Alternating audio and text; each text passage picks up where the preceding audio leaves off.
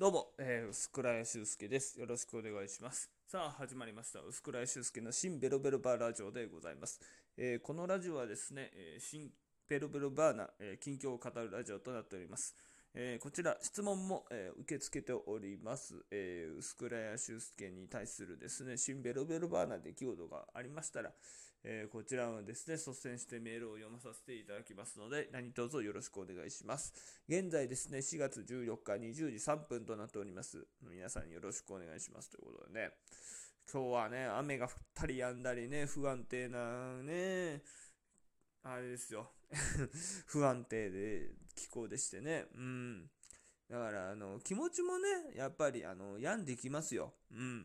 やっぱ秋とかね、やっぱあるらしいですよ。ちょっと気持ちが病む、感じになってね。で、春になったら、こうね、気分がこう上がったり下がったりとか、あるらしいですから。だから、前に、京丸京平師匠ね、まあちょっと京丸師匠の方が最近お亡くなりになったんですけども、京丸師匠が、まあ、水曜日のダウンタウンで、ドッキリの企画で、まあ解散ドッキリなんで、まあ、京丸師匠がね、京平師匠が解散したいっていうのを、ずっといやまあ、なんだっけな、京平さんと俺はずっとやりたいんだみたいな、売れるまでやりたいんだみたいな、そういうことをね、まあ、言って、解散をね、京丸師匠が止めると。い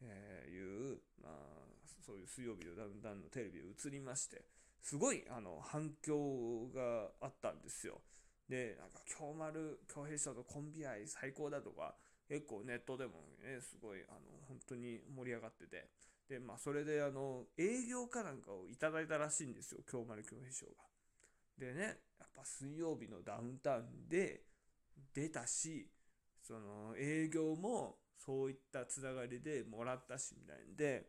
まあ、ちょっと京丸師匠嬉しくなっちゃいまして、近くにあった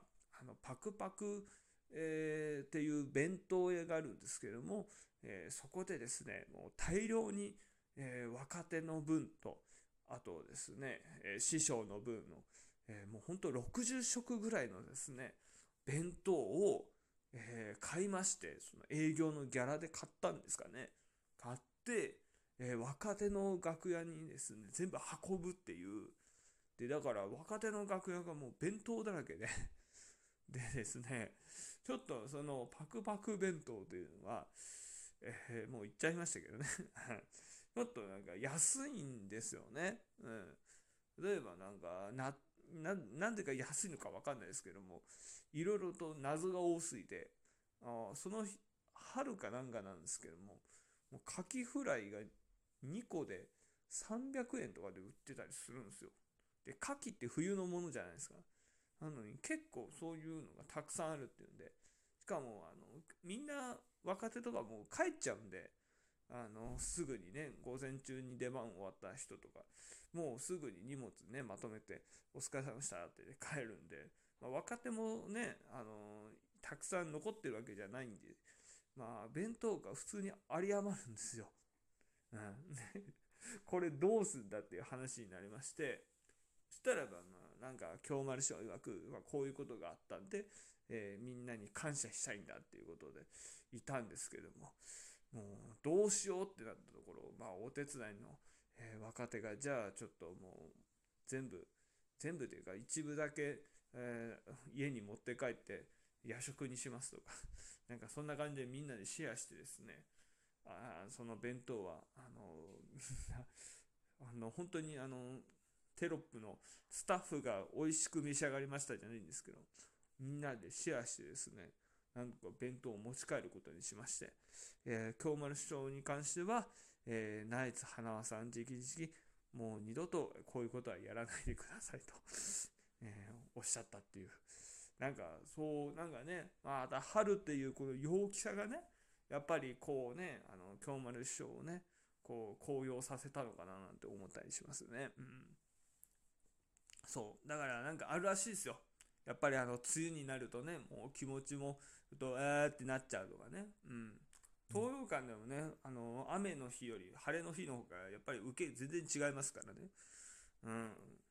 とか、なんかあるみたいですね。うん。冬だったら暖房が効いてるんで、その暖房でやられちゃうとかね。うん。やっぱりなんか頭がぼーっとするんじゃないか。だから受けねえんじゃないかみたいなね。うん。それをやっぱり、ね、うちの相方が説明したとかすると、やっぱりみんな最初は納得いってなかったんですよ。いや、そんなんで、受けとかって変わるのかよっていう若手もいるんですけども、やっぱりだいぶベテランの方が、いや、それはあり得るかもしれないとかね。そんなことを楽屋で言い合ったりとかね。いやだから気候って結構ね、やっぱり影響しますよ。だからコロナでね、まあちょっと解散を考えるコンビとかも、やっぱりね、出てきましたし、実際。うん。だから、犬の心さんなんかね、やっぱりコロナで営業がなくなって、まあ、ちょっと子供を育てられないみたいなことで、本当静岡の今、実家にいるんですかね。静岡で、活動することにして、で、その、おしみさんは、東京で一人で、ね、ピン芸人として活動するっていう、うん、っていう形でね、やっぱり分かれてったわけですから、やっぱりね、その気候って環境というのはやっぱりすごい、影響は出ますよね。うん。それこそ言ってしまえばね、だから第7世代が上がって、自分たちの出番がないんじゃないかみたいな解散を考えるコンビとか、あとはね、こんだけ面白いコンビがいるのにもかかわらず、そのコンビが売れない、じゃあ俺らはどうなっちゃうんだみたいなことで、ね、解散するコンビとかもね、出たりしますから。ね、だからもうね、この環境に関してはね、僕はもう事前に、もうこの季節になると、こういう、気持ちになるんだっていう、もう構えでいますね。うん。もう、結局、春、夏、秋、冬来るっていうのは、変な話、もう33年間生きてりゃ分かるわけですよ。だからその波っていうのがね、この季節になるとこうなる、この季節になると多分すごい落ち込むことになるだろうっていうのをもう分かった上でもう行動しようってことにしてますんで、うん、まあだからね、こう新年度とかまたそうするとね、小学校だったらば、今入学式終えてね、まあレクエーションとか終わって。ね、ちょっと授業もね、本格化するぐらいの位置にあるんじゃないですか、今4月の14日とかなんかね、うん、人によってはね、入社式終わってでこれからねいろんなことを、まあ、学ぶっていう、時期なんじゃないですか、こう4月14日なんてとかね、うん、コンビニでもやっぱりありますよ、その結構ね、最初の方とか、やっぱり新入生が多いんでね、結構コンビニでもすごい大学生がね、買い物買いに来るとかもありますから、うんうん、ありますよ、その時期っていうのはね、うん、その時期をまあ理解していくと、気持ちって意外に折れないっていうね、うん、それは大事かなっていうふうに最近思いました。うん、だからね、結局コロナでね、もう仕事ない言ってもしょうがないんで、まあ、こうやってね、ラジオのアプリでね、収録したりとか、まあ一人でね、一個でも、まあネタになるようなことがあれば、ちょっと喋ってね、次舞台の時に喋れるようにしようとか、そういうもう訓練とか、まあ準備期間に移るしかないですからね、うん。やっぱまあコロナでね、まあそれは活動できないかもしれないですけども、やっぱりね、たまには舞台とか立たないと、なんかね、まあ、ネットのね、話なんで、もう半分半分でいいと思うんですけども、朝日を浴びる方が運気が上がって、夕方の、まあ、夕日を浴びると運気が下がるとか、そういうのもあるらしいですからね。うん。なんか朝日の方がいいらしいんですよ。なんかやっぱり、こうね、こう太陽がこう昇っていくっていうのが、縁起がいいんじゃないですか。うん。なんかね、やっぱ上がるって、ね、やっぱ言葉の意味でもやっぱりいいじゃないですか。で、夕日はね、やっぱり下がるし、ね、落ちるっていう意味だから、ちょっと縁起としても良くない。だから、神社とか参拝行くときもね、やっぱり夕方はあんまり行くなとかありますからね。うん。必ず日が昇ってるときに行きなさいっていう、なんかそういう教えもあるぐらいだから、やっぱりね、ありますよ、そういう。うん。なんか、月光浴も良くないとかいう占い師の方もいますね。うん。だからなんかあるんでしょうね、そういうのがね。うん。というわけでございまして、まあ、最終的にスピリチュアルなお話になっちゃったんですけどもね。まあ、ちょっと今日